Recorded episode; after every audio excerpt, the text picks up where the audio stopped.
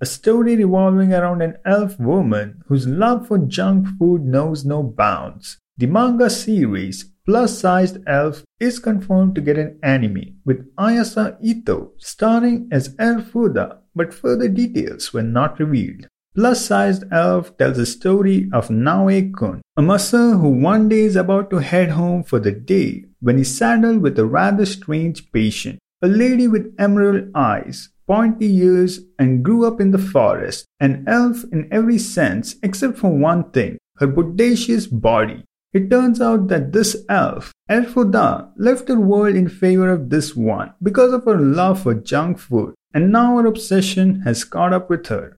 Plus Sized Elf is a fantasy series that seemingly breaks free from the traditional beauty standards, following the weight loss journey of a bunch of monster girls.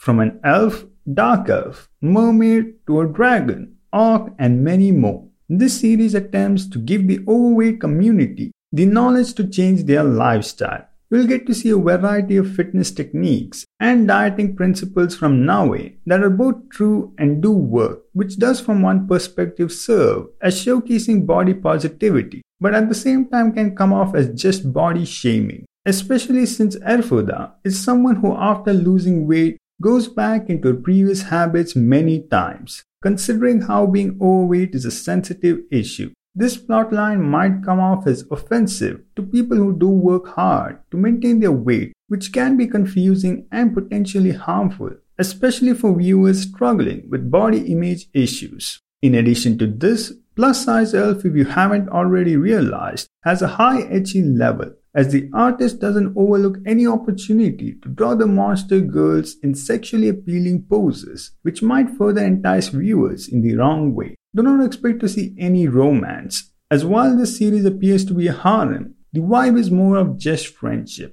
The premise, while certainly interesting, considering that there aren't any stories that actually focus on overweight characters, lacks any kind of concrete plot other than the girls wanting to lose weight and Naoe helping them out. Do not expect to see a lot of character development or any exceptional storyline as this series is mostly comedy focused, heavily relying on slapstick and situational comedy, often stemming from Elfuda's love of food and struggles with weight loss.